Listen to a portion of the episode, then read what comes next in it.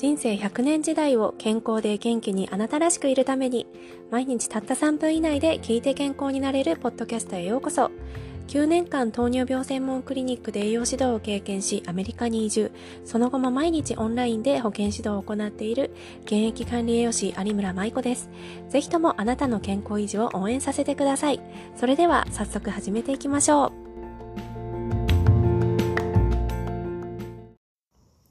はい。今回は LDL コレステロールが気になる時に食べた方がいいものを紹介します。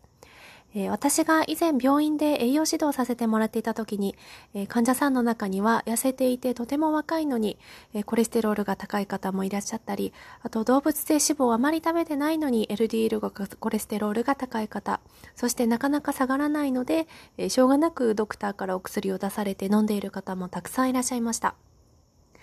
えー、そんな方は、あの、動物性脂肪を控えたりとか、あの、してもなかなかやっぱり下がらなくてですね。で、えっと、まあ、そういった方の中には、えー、家族性の高コレステロール結晶といって、もともと遺伝的にコレステロールを細胞の中に取り込めない方もいらっしゃいました。えー、コレステロールが細胞の中に入れないので、血管の中にずっと留まってしまう。えー、つまり、このような場合は放置しておくと、やっぱり30代、40代などの早いうちから心筋梗塞、脳梗塞になるリスクが高いと言われています。なので、まあ、ドクターもしょうがなくお薬を出さざるを得ないですけども、まあ、そういった場合ですね、食生活は何もしなくてもいいのかというとそうではありません。えやっぱり、え、血液中のコレステロールが錆びついてしまうと動脈硬化のリスクが高くなりますので、えー、まあ、それを錆びつかせないようにするというのが大事です。で、錆びつかせる原因っていうのがやっぱりありまして、私たちが生活する上で活性酸素というものを毎日生み出しています。で、それが細胞とかコレステロールを酸化していて、まあ、つまり、あの、老化させているっていうんですけども、まあ、その活性酸素を除去するものを食べることで LDL コレステロールロールの酸化を防ぐことができます。では、もう皆さんお分かりだと思いますが、酸化を防ぐ食べ物といえば、はい、そうです。えー、ビタミン A、C、E やポリフェノールを含む野菜、キノコ、海藻です。えー、効率よくビタミンを取れるので、あの、まあ、人参とかブロッコリー、ほうれん草、トマト、小松菜、ニラ、ピーマン、パプリカなどの緑黄色野菜をおすすめします。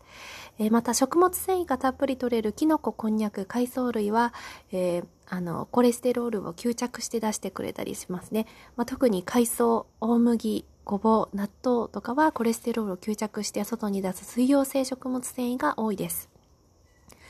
はい。これから寒くなる冬には野菜やキノコをたっぷり入れた野菜スープを作っておいたり、鍋にしていると取りやすいですね。あと、暑い時期には野菜の酢漬けにしたり、ミントマトをおやつ代わりにしたり、あとはオクラと納豆、メカブのネバネバサラダなどもおすすめです。あとはご飯に麦を混ぜて炊いてみたりとかですね、食パンはライ麦にしたり、えー、ご飯やパンの代わりに芋類やかぼちゃ、豆を主食にしてみたりすると食物繊維やビタミン、あの A、C、E も取れるので一石二鳥です。はい、えー、皆さん今回はコレステロールを錆びつかせないようにするポイントですね。あの、お伝えしましたが、いかがでしたでしょうか？えー、一度に全部しようと思うと大変だと思いますので、できることから少しずつ始めてみてください。では次回もお楽しみに。